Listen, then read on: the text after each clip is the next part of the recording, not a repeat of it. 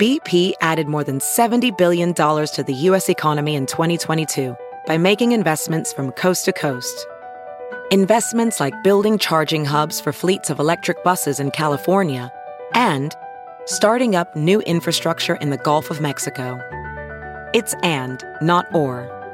See what doing both means for energy nationwide at bp.com slash investing in America. Have you heard you can listen to your favorite news podcasts ad-free? Good news. With Amazon Music, you have access to the largest catalog of ad-free top podcasts included with your Prime membership. To start listening, download the Amazon Music app for free or go to amazon.com slash ad-free news podcasts. That's amazon.com slash ad-free news podcasts to catch up on the latest episodes without the ads.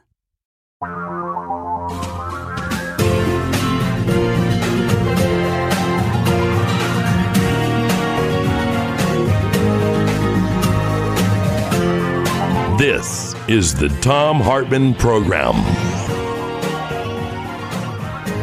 There's a sad moment here, more than a moment. Representative Elijah Cummings has passed away.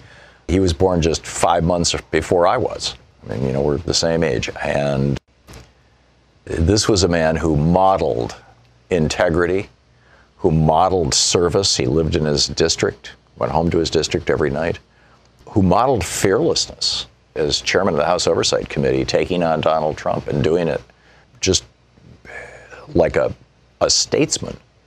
So we'll, we'll circle back around to that.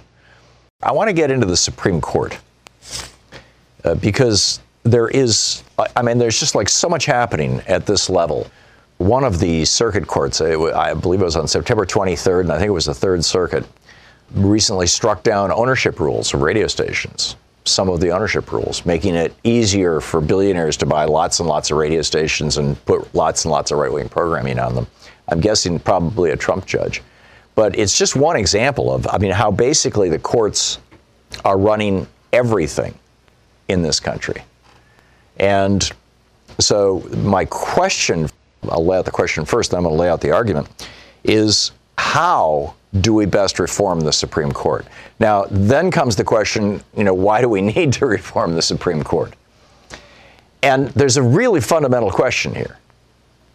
And that is do we live in and want to continue living in either a constitutionally limited representative democratic republic or a constitutionally limited monarchy, a semi democratic monarchy.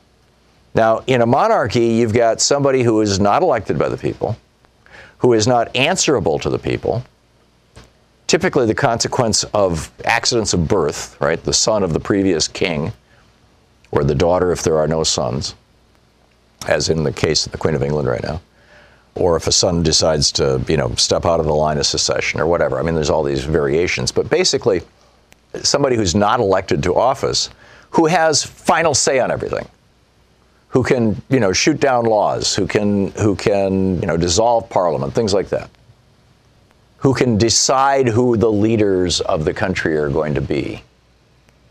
That's a monarchy. And that's a role that the Supreme Court filled in 2000 when they decided that George W. Bush would be the guy who would be in the White House. That's the role that the Supreme Court fills almost with almost every decision now, striking down, upholding, modifying, or rewriting laws in case after case after case.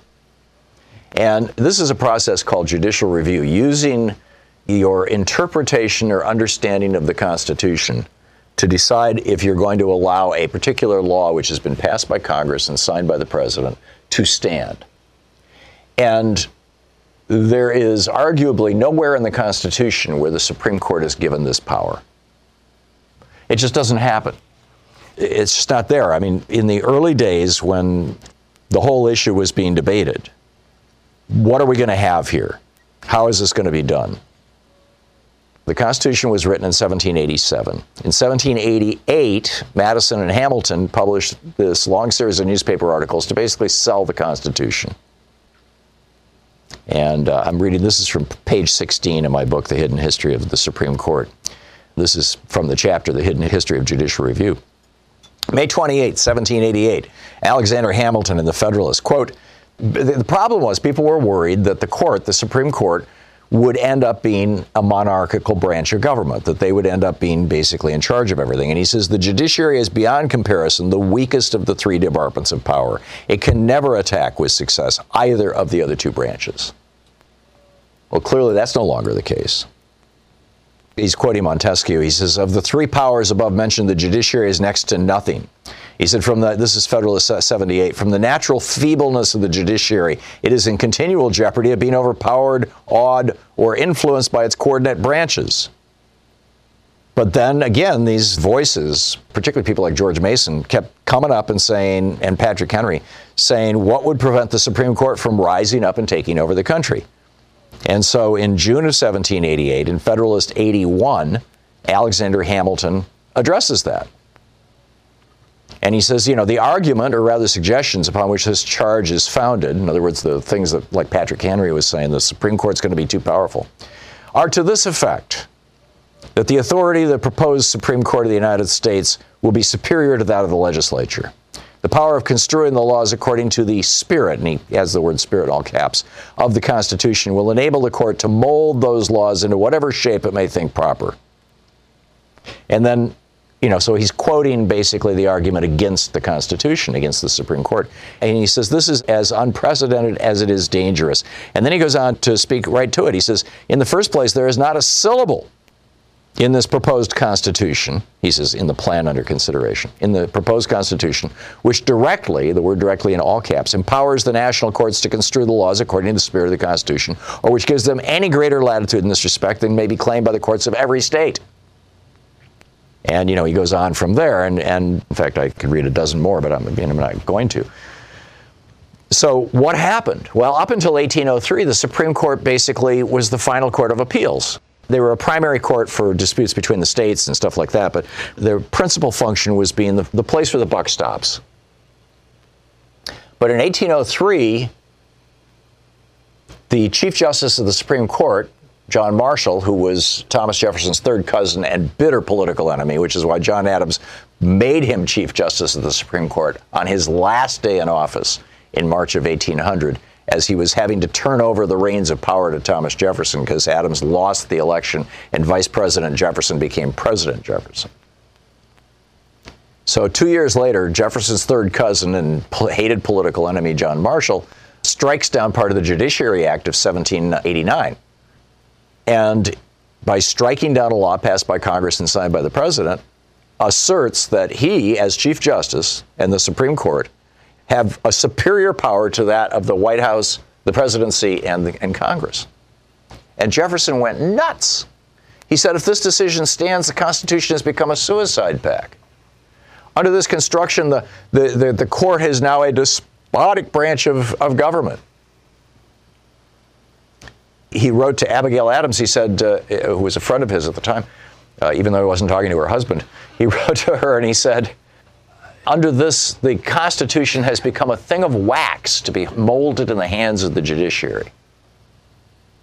So, I mean, Marshall got his fingers burned. He didn't do this again for the rest of his career in a big way. No more judicial review. The next time it happened, the second time it happened in a really consequential way, was in 1856 when Chief Justice Roger Taney thought, I'll solve the slavery problem once and for all. And in a decision called Dred Scott v. Sandford, ruled that the federal laws that allowed for free states versus slave states were irrelevant and that all over the entire United States, people of color had no rights. They were property. And that led us right to the Civil War. So those were the two times in the first basically 80 years of the history of the United States that the Supreme Court did this. Now the Supreme Court does it every session. They're doing it with the vast majority of all of their decisions. They started this process in the 1870s when the court was being bribed by the big railroad barons. And I say that literally bribed. I wrote a book about this called Unequal Protection. We've got the letters from Jay Gould, the railroad baron, to Stephen J. Field, uh, the Supreme Court justice from the Ninth Circuit of California. You know, saying that he would sponsor him to run for president if he would rule in his way with regard to corporate personhood and all this stuff. So the court started being bought off in the 1870s, 1880s, and that's when they started doing this all the time. And now we've got a court that has been packed by Mitch McConnell and a series of Republican presidents committing treason to get into the White House, and that treason being accepted and embraced by right wing think tanks and billionaires because they knew it would get them their people on the court. So, how do we change the court? How do we fix the court now that this corruption has happened? This is the Thom Hartmann Program. And how do we even begin the discussion with the American people about whether we want to live in a constitutional democracy or a monarchy?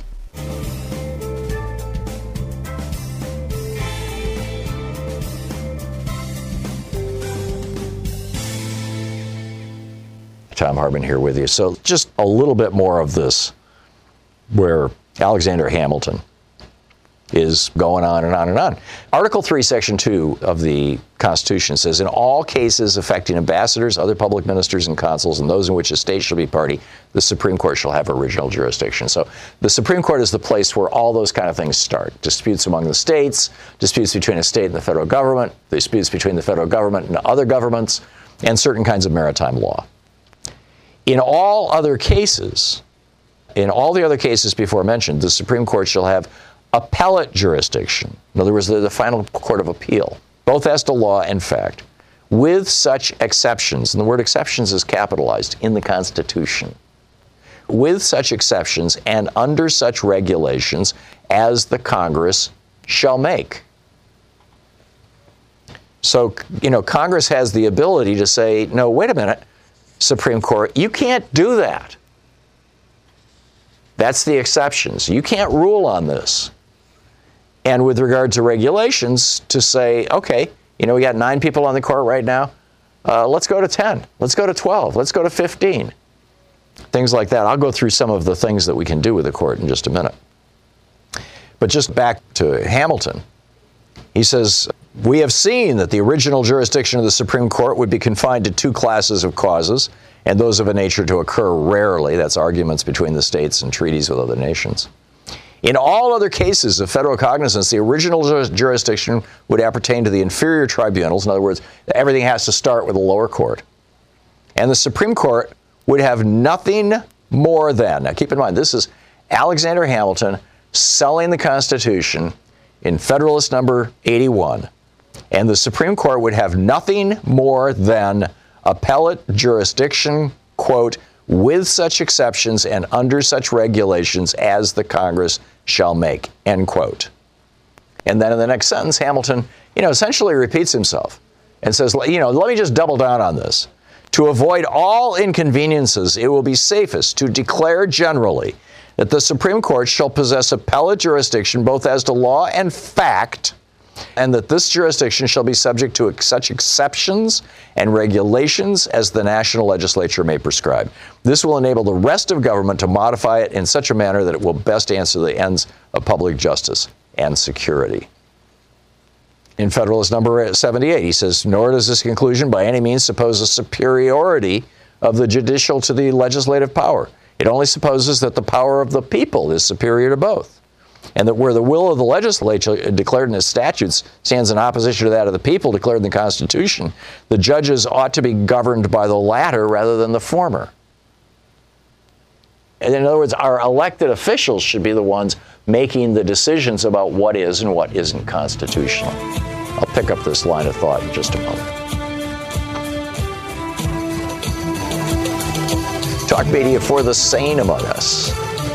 Any lawyers out there want to argue judicial review with me? I'm ready. We'll be right back.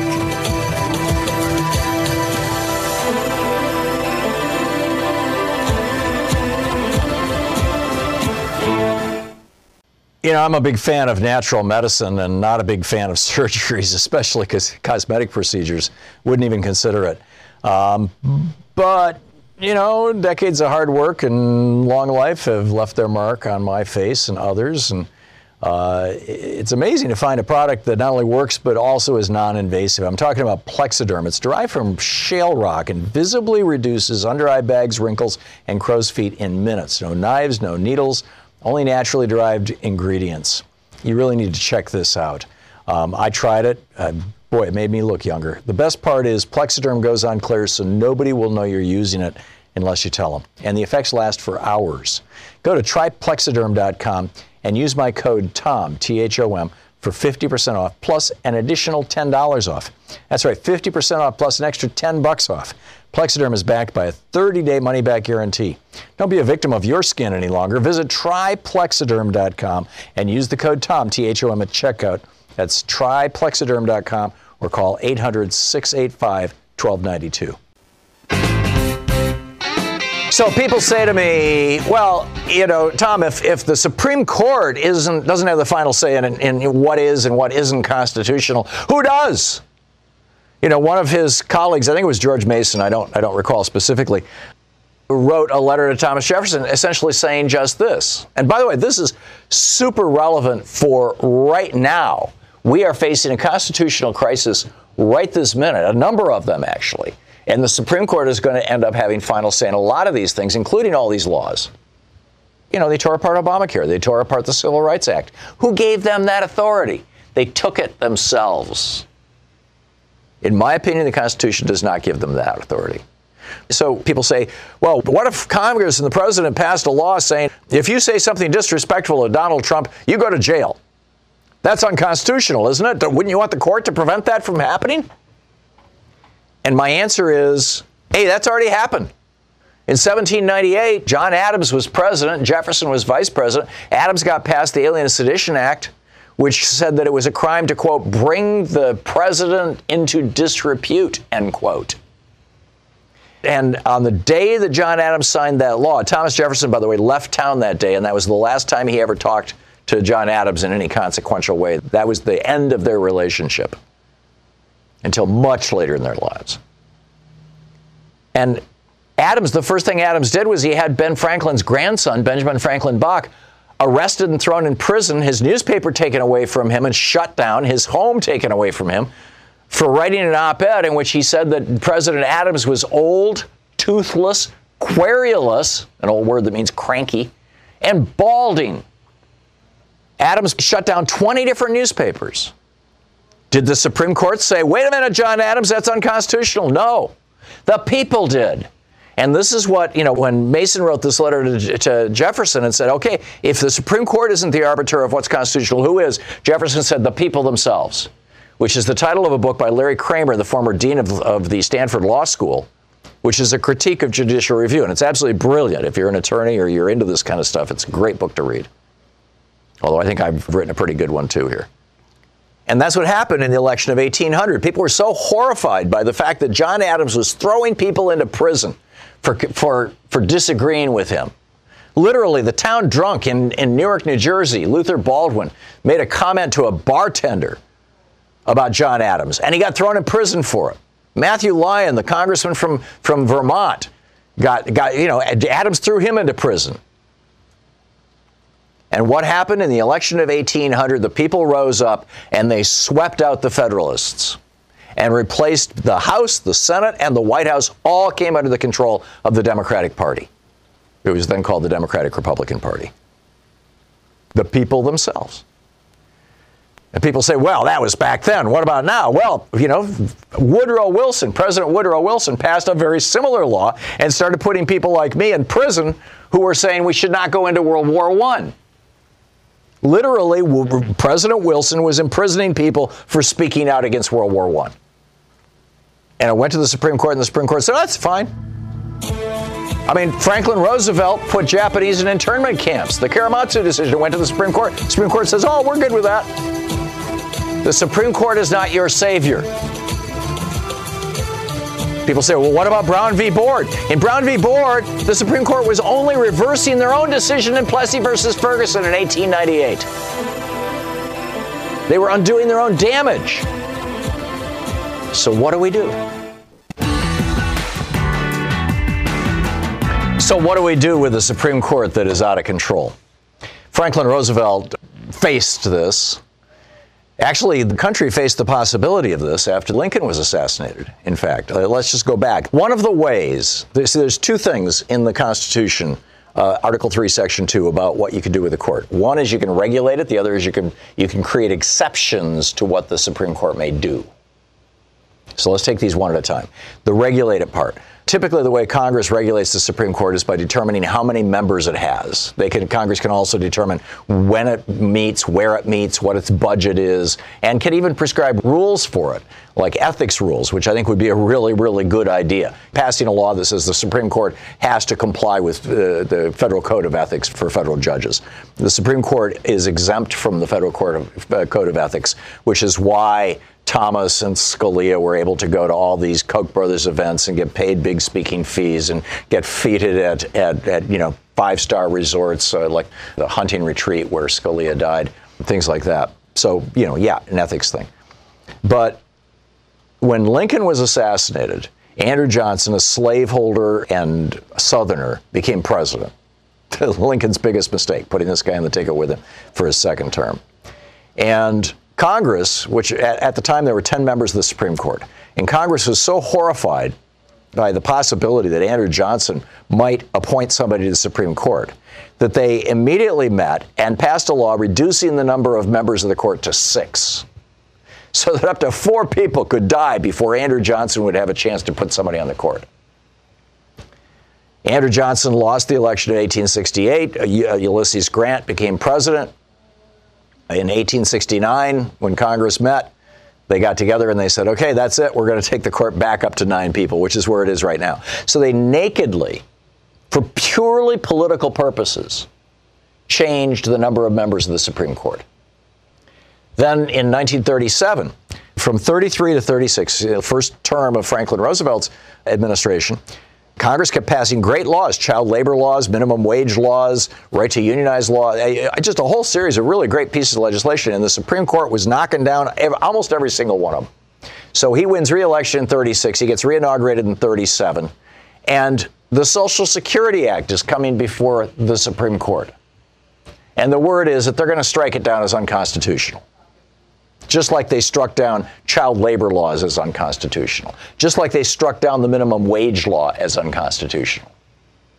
And so Franklin Roosevelt says, you know, I'm going to propose legislation that will say that all of the justices on the court who are over 70 years old, collectively, they'll still be on the court. The Constitution doesn't say you can kick them off the court.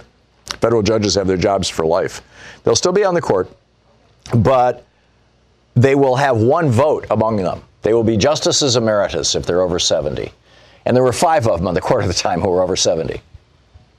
And then I will replace the missing four votes by adding four new members to the court. It was called a court packing scheme. If you read the Wikipedias and things of today, everybody says, oh, you know, so unpopular. FDR took so much flack for that. In actual point of fact, if you read the histories, as I quote my book, that were written in the 1940s, 50s, and, and early 60s by people who were actually there, it was very popular. There was a very good chance that, that Franklin Roosevelt would have gotten this through Congress. It had a lot of public support. And the only reason he didn't need to go forward was because Justice Owens and Justice Roberts, in response to public pressure, frankly, changed their votes. They started voting with Franklin Roosevelt. And that put an end to the court packing scheme. And then FDR, you know, replaced, I believe, every single person on the court. Maybe there was one he didn't, but I think he replaced the entire court over the course of his four terms in office.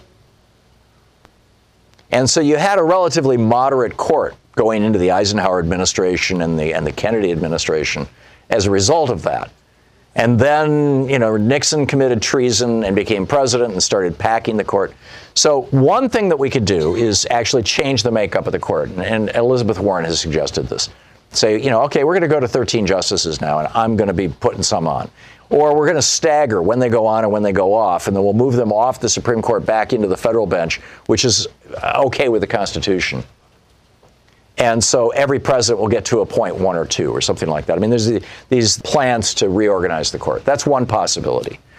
The other is something that a young lawyer was given the job by Ronald Reagan to figure out back in the early 1980s. Reagan was swept into power by a Supreme Court decision in 1976, Buckley, and then in 1978, uh, First National Bank. These two decisions opened the floodgates to billionaire and corporate money for federal office. And so in 1979 and 1980, gobs of cash flowed into the Republican Party and made Ronald Reagan president, in addition to cutting a deal with Iran to hold the hostages and make Jimmy Carter look weak.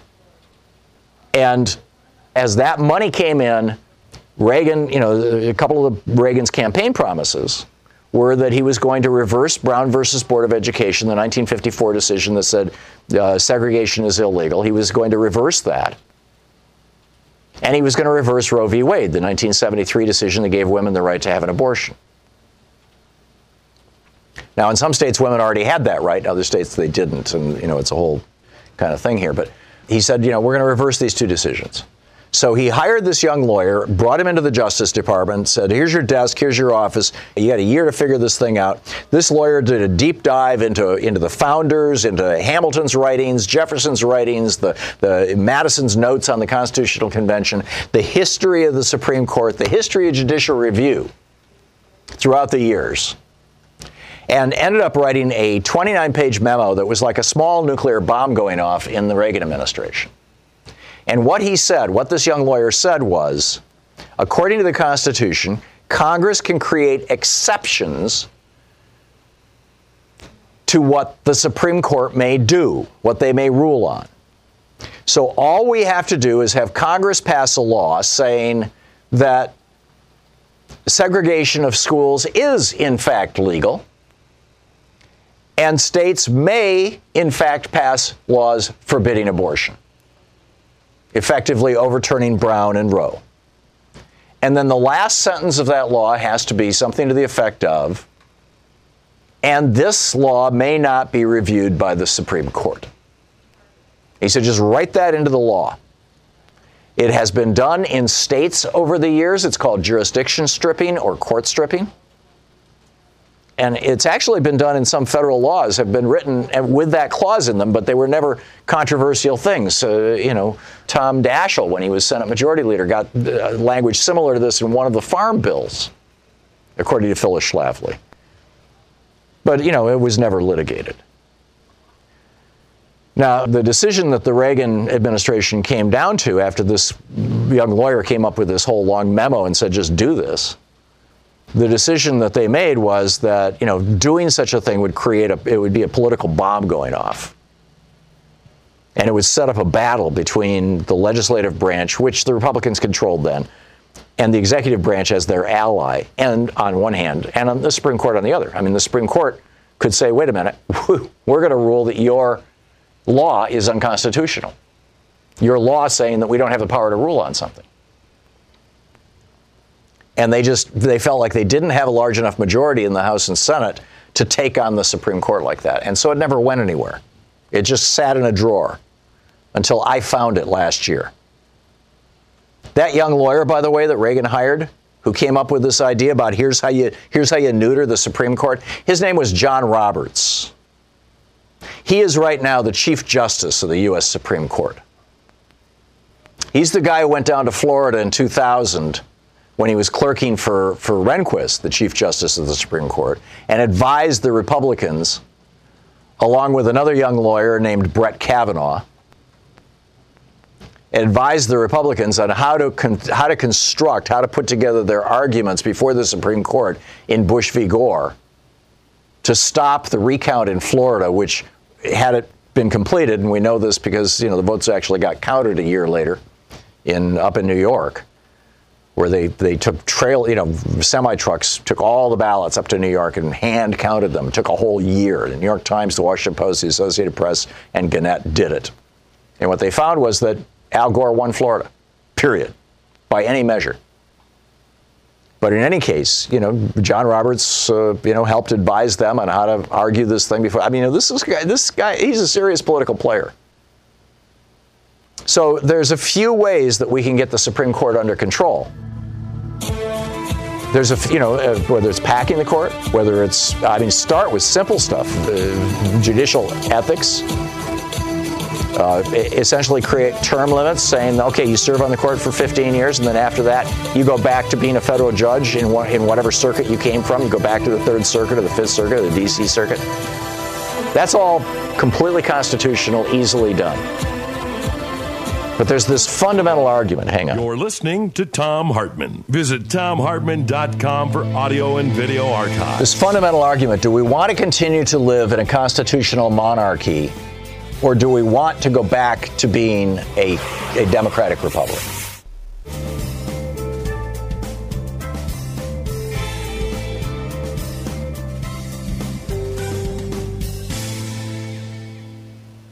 Bloomberg reports there's an increasing number of people concerned about their wealth due to the fear we may be entering a larger economic crisis than 2008. If you've been paying attention, you know the Dow recently had its sixth largest point loss in history, and the stock market continues to show extreme volatility. Meanwhile, central bank gold purchases have risen to a six decade high, sending gold prices higher. CNBC and the World Gold Council reports Russia and China are swapping out U.S. dollars from their own portfolios, investing in safer, more liquid assets like gold. And what makes things even more suspicious, the U.S. Federal Reserve reportedly holds the most gold of all central banks. What's everyone getting ready for? If you share the gut feeling that something is soon to go south with the global economy, call my friends at ITM Trading at 1 888 Own Gold. Proper gold and silver strategy will help secure your entire wealth portfolio. Call ITM Trading at 1 888 Own Gold. Ask them for their free gold protection guide and secure your wealth while you still can. That's 1 888 OWN GOLD.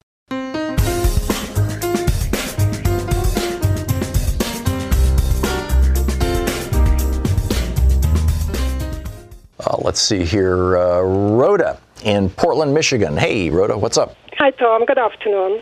Good afternoon. I have an answer to the question what to do with a Supreme Court Okay. that's out of control. Okay. Hold a nationwide referendum on major issues. We, the people, will vote for or against major issues. For example, bans on, on assault weapons, women's issues, and the like. In that way, we, the people, will have the pure control without ethical problems. we, the a- people, nationwide. Do Yeah. it in other countries.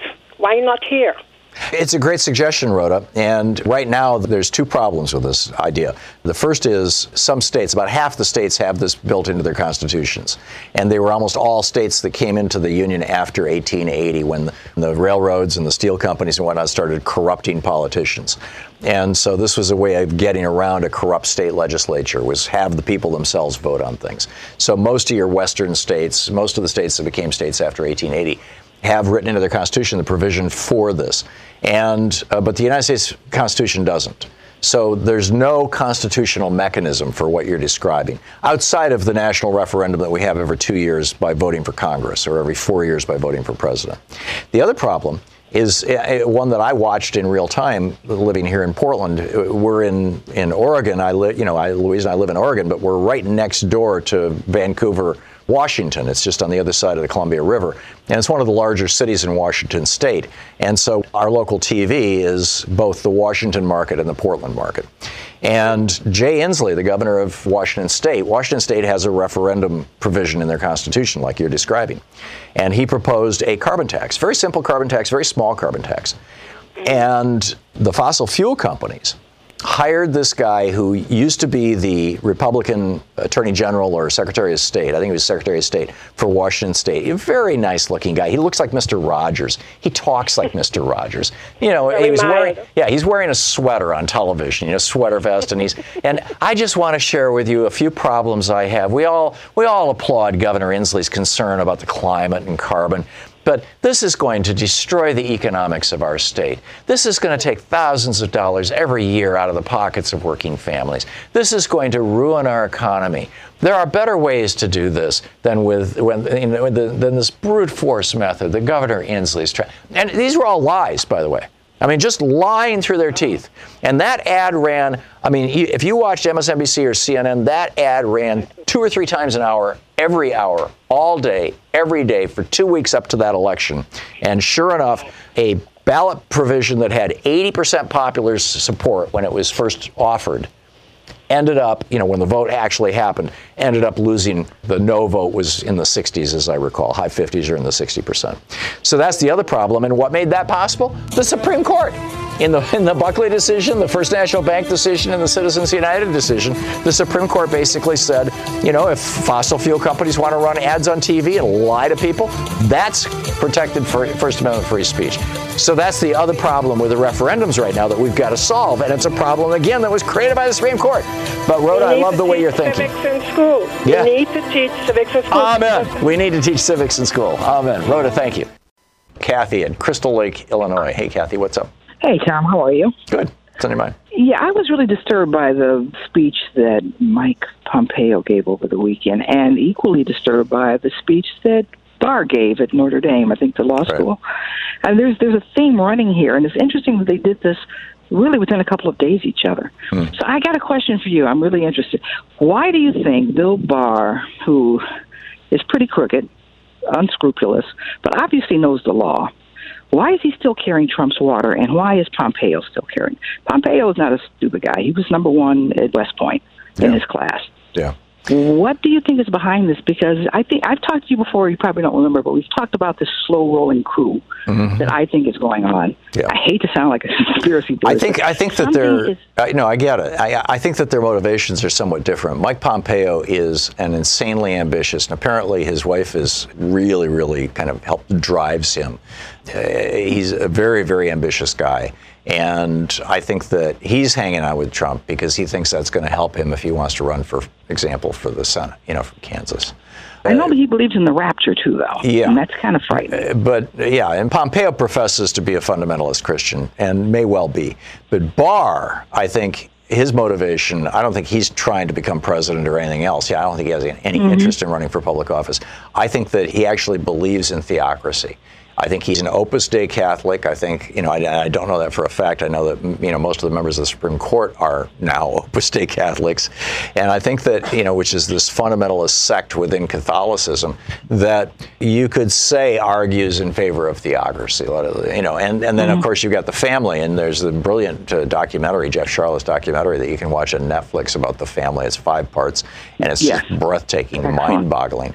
And so I think the Barr is doing this because he actually does not believe in democracy. I think that's why he supported Reagan and Bush back in the day was because they were all about liberating the churches also. You know, the, the, the guy who was the outreach director for the Reagan campaign was George W. Bush. He, he brought the evangelicals into into the Reagan campaign when Reagan was, you know, he had been divorced and, and all this kind of stuff. I mean, he was not their squeaky clean, you know, Christian but again, they were using the Cyrus defense. So I think that's what's going on. So, uh, so I'm thinking that Barr is a perfect person in terms of the slow rolling coup because you know if the Supreme Court rules and says, yeah, you got to do, you have to honor the subpoenas, you've got to give over a document. Who is going to enforce this? That's correct. Everything goes through Bill Barr, and that's and that's why I think Exactly. some of the people in Congress are, re- are re-examining their the levels of their authority via the Capitol Police and things like that. Kathy, I have to move along, but thank you for the call. Sharon in Los Gatos, uh, California. Hey, Sharon, what's up? Theocracy? Oh, God, no. Yeah. From my perspective, religion is truly what's the matter. It's not what the teachings are, it's how we handle the human beings. And I see so much that is so anti any religion that I've ever ventured into. And, I- and I'm basically a Christian. I believe in Christ and his teaching, but I don't see any of it. Yeah. I say I'm a Christian who would not be welcome in a lot of Christian churches. no, they'll throw me out. or or crucify. Anyway, the thing is, is that this bunch that's in the uh, that's actually his horses that he rode in on. I mean, does anybody ever talk about the fact that Betsy DeVos mm-hmm. is related? Her brother is Erik Prince. Right. Is started Blackwater. Yeah. Yes, and you know, and they they're Calvinists, to my understanding is. Yes. And my understanding Calvinism is that they're the only ones that get to live. Everybody else Right. should die. I don't know enough about Calvinism to, to speak to that, but I, you know, I do know that kind of reinvented John Calvin theocracy or th- uh, theological argument is that, you know, we're all sinners, but God gives us clues as to who we should have as leading us, who is without sin or who has less sin. And the, the way that God tells us that is because they're rich people. And therefore, you know, rich people should run the world. And Betsy DeVos is a great example of that. Sharon, thanks a lot for the call. It's such a weird idea, and yet it is with or without the religious piece, it's at the core of the Republican argument for their own existence. Matthew in Surry, Virginia. Hey, Matthew, what's up? I'm very interested in your book on the Supreme Court. I don't think many Americans know exactly the special laws that are given to Supreme Court justices. And I think if you want to see real reform in this country, not only regarding term limits to Supreme Court justices, but term limits in general, is one of the main basic ways you're going to reform this country as a whole. And seeing this uh, thing going on with this Inquisition with Trump and Adam Schiff, it kind of reminds me. I've been through the federal process myself, went to federal trial and the grand jury process to me is what I'm seeing. If you actually knew how a grand jury works, it's very, very one-sided. And I just wanted your yeah, it's all about it's all about the, coming up with coming up with a prosecution.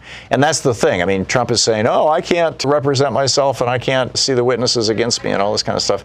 Well, that's how grand juries work. As Ted Lieu tweeted to Trump to one of Trump's whiny complaints, Ted Lieu tweets back, "You'll have plenty of opportunity to have your side of the story presented at your trial." That'll happen in the Senate, but there'll be a trial, and Trump can present all his evidence and he can refute all the arguments and accusations. That's what it's for. So just no, hang on, Matthew. it's meantime, it's, it it's coming. Hearing. Well, most of them are closed hearings, actually. You know, just chill out. We'll get there. Lynn in Waynesboro, Virginia. Lynn, you're on the air. I wanted to talk to you briefly about the theocracy issue. I heard the comments from Bill Barr, and it was very uh, reminiscent of the secular humanism issue that I guess back in probably late seventies, early eighties when well, Reagan, when uh, politicians started in. raving about it, it was the 1980s, and it was the Reagan, the Reaganistas. Yeah, okay. But, and I remember that well. But it just sort of clicked for me. Uh, you know, talking about the industry, and certainly many of them are power hungry and greedy, but there's some who are zealots, and I think you know, yep. they're the scarier ones. Bill Barr confused me, and i ha- I will admit that I, I had him pegged wrong, like a lot of other people in the beginning. But because he's going back to the '80s and and that whole thing, you know, it's almost like he's trying to pick up. He he saw an opening to come in mm. and pick up where they left off. But I do think that disconnect with people questioning how could Christians support him.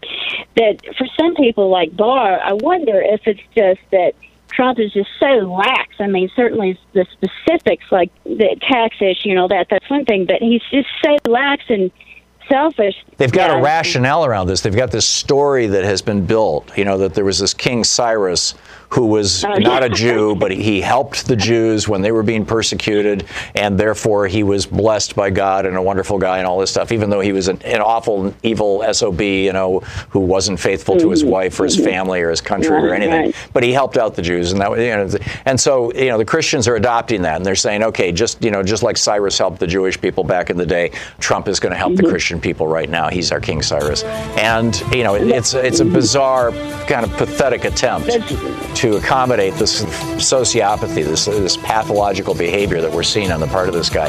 Lynn, thank you for the call, eh, which is actually quite dangerous behavior as well. I mean, you know, he just set up what might be the flashpoint that could conceivably lead to World War III in the Middle East. This is not good stuff. Louise and I have been using CBD oil for a while now and love it. Uh, we've been using NuLeaf Natural CBD oil principally. Uh, CBD oil is non intoxicating, which makes it great for people who want the health benefits of cannabinoids but don't want to get high. And uh, you don't get high with CBD, and it's also non toxic, but it does have potent pain relieving and anti inflammatory properties. And the brand that I trust the most is NuLeaf Naturals. And NuLeaf Naturals, the highest quality CBD oil in the market, 100% organic, highly concentrated, contains no additional additives, grown in the United States. The only ingredient is hemp, and so the product remains in its most pure and simple form. Go to nuleafnaturals.com. That's nuleafnaturals.com. Save 30% off and get free shipping in the U.S. when you use the code TOM, spelled T H O M. Go to nuleafnaturals.com. For premium cannabinoid wellness, there's only one place newleafnaturals.com. nuleafnaturals.com. Code TOM, nuleafnaturals.com. You know, ever since uh, Trump basically betrayed the Kurds and said to the president of Turkey, Mr. Erdogan, Sir, yes, sir, whatever you want, sir, just don't take away my Trump Tower or my 119 other investments in your country. Apparently, I'm speculating here, but I can't figure out why else Donald Trump would sell out the Kurds and the Christians in northern Syria. Why would he hand them over to be slaughtered? Why is it acceptable to him right now? that videotapes of people being beheaded are coming out of northern Syria, and that these are, are Turkish troops and Turkish sympathizers who are doing the beheadings of Kurdish people who have and Christians who have fought alongside us, or who we advised actually. They fought instead of us. You know, 10 to 15,000 of them died on the battlefield against ISIS. And ISIS is now free and flying their flag again in Syria. Well, anyhow, I've been saying from the beginning that w- there's one day that may come that would be a real danger point. Syria, keep in mind, Russia has a huge military base in Syria. Major, uh, you know, they're, they're a naval base. And it's the basis of that relationship between Putin and Assad, between Russia and Syria. So Russia has a significant, in their opinion, a significant security interest in the whole country of Syria and in its stability. It would be sort of like the way that we would feel about Qatar if it was being you know, attacked by Iran, for example, or something like that. So they have a security interest there. And Turkey is part of NATO, which Russia views as created simply to contain Russia, which is actually the fact. And so they view NATO with a jaundiced eye. And of course, you know, when Gorbachev dissolved the Soviet Union, the deal he made with George Herbert Walker Bush that both, you know, that Bush promised to was that America would never put NATO on the border of Russia. And uh, so here you've got, you know, the, the Russian-controlled Syria and NATO ally Turkey, and and you know, Turkey has extended now into this uh, 30 mile apparently, although people say it's it's going as far as 50 miles zone south of the Turkish-Syrian border. And what I said a couple of days ago was when the Turkish troops get far enough south, they're going to encounter the Russian troops going from the south to the north. And when they encounter each other, that's NATO against Russia. And be very, very careful. We're part of NATO. So if a NATO nation is under attack, we have to respond. And Syria and Russia and Iran have a similar agreement. And so, I mean, you know, if Syria is under attack, Russia, you know, may have to respond. I mean, this is how World War One happened. Okay, so that's the background, and here's where, where I was going with all this. This article in the Financial Times, FT.com. It's by Henry Foy in Moscow, Laura Pitel in Ankara, and uh, Chloe Cornish in Beirut. The headline Russia calls Turkey's invasion of North Syria, quote, unacceptable. And I'll just read to you the first couple of sentences. Russia deployed troops in northeastern Syria. So here we go. Russia deployed troops in northeastern Syria to help reassert control over the territory in the wake of Turkey's military onslaught against Kurdish forces. Russia labeled Ankara's, you know, Ankara being the capital of Turkey, basically. So this Russia labeled Turkey's incursion, quote, unacceptable. Alexander Lavrentiev, President Vladimir Putin's special envoy for Syria, said that Ankara's offensive had not been agreed to with Russia despite the Kremlin having emerged as the most influential foreign power in Syria. So Russia wins the most in this thing, but they're saying, no, this is not what we wanted. In the harshest comments, back to the Financial Times, in the harshest comments yet from a Russian official, Mr. Lavrentiev said that Moscow, quote, has always believed that any military operation in Syrian territory is unacceptable here we are, the border between Turkey and Syria. He said that border, quote, should be ensured by way of deploying government forces along the entire border. In other words, he wants Assad to put his soldiers there to stop the Turks. This could be really, really, really dangerous. Anyhow, to your calls. Thomas in New York City. Hey, Thomas, what's on your mind? Oh, Thom, how you doing? Good. Listen, I love your show, man, but uh, I just wanted to give you my theory on the reason why Trump is doing what he's doing now. Okay. My reason is I believe he know he's going down, and he want to take the whole world with him. That's the reason he's doing what he's doing. That's and the thing that scares me the most. Thom, that he's like taking my call. Yeah. And uh, you're good. Okay. Thank you, I'm Thomas. gonna hang up now. Okay. Thanks. Thanks a lot, Thomas. Good. To, good. To, good to talk with you. That's my biggest fear, and I've uh, alluded to it I refer to that speech I gave in Minneapolis last year, where I just came right out and said it. And I'll say it right now. I'm, my biggest fear is that Donald Trump may have a little Jim Jones in him. And if he decides that, if he concludes that he and his crime family are going to go down, he may be willing to take the entire world with him. He's obviously willing to take the United States with him. He's taking apart the United States right now. I mean, the damage that he is doing to this country. But will he take down the entire world? Is he willing to start a nuclear war? It's obvious he's willing to do things like what he did with Syria that could lead to a nuclear war without asking the advice of his military, without asking the advice of the Pentagon, without asking the advice of the State Department. Just doing what foreign dictators tell him to do. That's that's scary as hell. We'll be back. This is the Thom Hartmann Program. Our book today is The Hidden History of the Supreme Court and the Betrayal of America by a guy named Thom Hartmann. This is from the introduction A Rebellion Against Monarchy. And it opens with a quote from Abraham Lincoln The candid citizen must confess that if the policy of the government upon vital questions affecting the whole people is to be irrevocably fixed by decisions of the Supreme Court the instant they are made, then in ordinary litigation between parties and personal actions, the people will have ceased to be their own rulers, having, to that extent, practically resigned their government into the hands of that eminent Supreme Court tribunal. It's from his first inaugural speech explaining why he was refusing to recognize Dred Scott. From the time Americans wake up in the morning throughout their days, work or play, right through a full night's sleep, everything they do, touch, ingest, breathe, and use has been touched in one way or another by the Supreme Court. Food, drugs, transportation, clothes, furniture, roadways, water, septic, electricity, everything in modern life is regulated in some way, either in manufacture, distribution, sale, or use. And those regulations are allowed or disallowed ultimately by the U.S. Supreme Court. At home and in the workplace, Americans' lives are regulated by the Supreme Court also. Whether there can be a minimum wage or unemployment insurance, how much power employers have over labor unions and employees, whether consumers can sue when harmed by products or corporate actions, and how far police and other agencies can go in prosecuting or sometimes persecuting individuals or entire groups of people. The court determines and defines the limits of your right to protest and your right to a free press. It has final say in everything from taxation to regulation, from public space to private space, from contraception to marriage. Both directly and indirectly, the court determines how wealth can be earned, accumulated, and disposed of. It decides how far the rich can go in exploiting the poor and working people, and whether working people can fight back.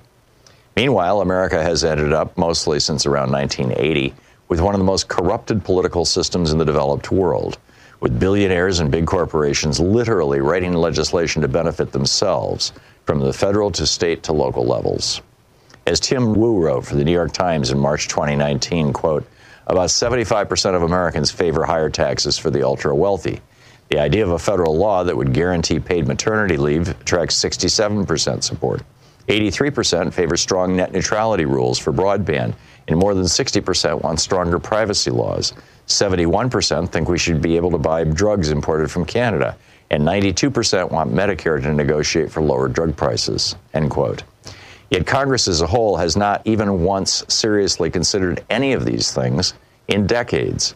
The reason, quite simply, is literally billions of dollars of politically poisonous cash flowing from corporations and ideologically motivated billionaires into the bloodstream of our body politic. And it wasn't Congress or any president in history who changed laws to make this possible. It was the Supreme Court. Right now, and throughout much of U.S. history, the ideological makeup of the U.S. Supreme Court has had little resemblance to the political makeup of our nation.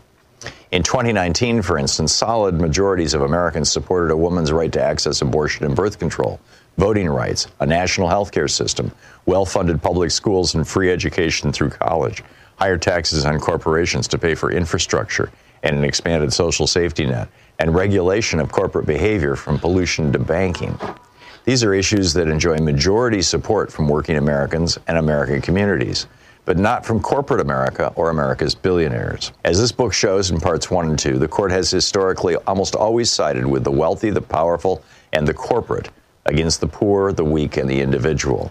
In many cases, these decisions have struck down laws passed by Congress and signed by the president, a process called judicial review. This book answers the core questions about the Supreme Court's decisive role in determining the fate of the planet. Why did the framers create the Supreme Court? What is judicial review, and how does it make the Supreme Court what Thomas Jefferson, post 1803, called a despotic branch? How does the history of the U.S. Constitution explain the court's frequent decisions in favor of the wealthy and corporations? When has the court sided with popular opinion? And how have people successfully challenged the court in the past? How did a 20th century coalition of businesses and billionaires seize control of the American government, including the Supreme Court? And why is this now a planetary crisis? Most important, what can Americans do about all this? In the beginning, there were those among the founders and framers of the Constitution who didn't mean for the court to have this much power. Thomas Jefferson was among them. Part one of this book dives into the philosophies that guided the men who drafted the Constitution. It also shows how in 1803 the Supreme Court set itself above Congress and the President with the power to review, strike down, or rewrite laws based on its own lone interpretation of the Constitution. Importantly, the framers of the Constitution gave no consideration to the rights of nature or even of the environment, other than its sheer productive potential to enhance the wealth of the nation. Instead of the environment, when the Constitution was written in the summer and fall of 1787, the new thing in political circles was the idea of property rights for commoners, which had only clearly been articulated outside of the realm of royal prerogatives during the previous few centuries. John Locke wrote in his 1689 Two Treatises of Government that the main purpose of government was to make sure that, quote, no one may take away or damage anything that contributes to the preservation of anyone else's life, liberty, health, limb, or goods. It's the hidden history of the Supreme Court and the betrayal of America by Thom Hartmann.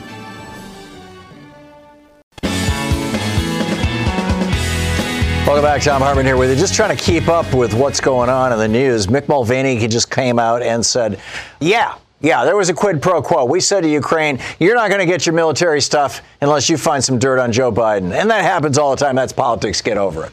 That's essentially what Mick Mulvaney said, the uh, chief of staff to Donald Trump, the acting chief of staff, acting head of the Office of Management and Budget, the OMB. The big question had always been okay, who was it who pulled the trigger? Who was it who said, no, we're not going to send this money or the military weaponry that is associated with the money? We're not going to send that. We're not going to send that to Ukraine. And turns out it was Mick Mulvaney. He was the bag man. And he's on TV defending himself with a, yeah, you don't like it? Stuff it. Try and do something about it, buddy. And that's essentially what Mick Mulvaney was saying.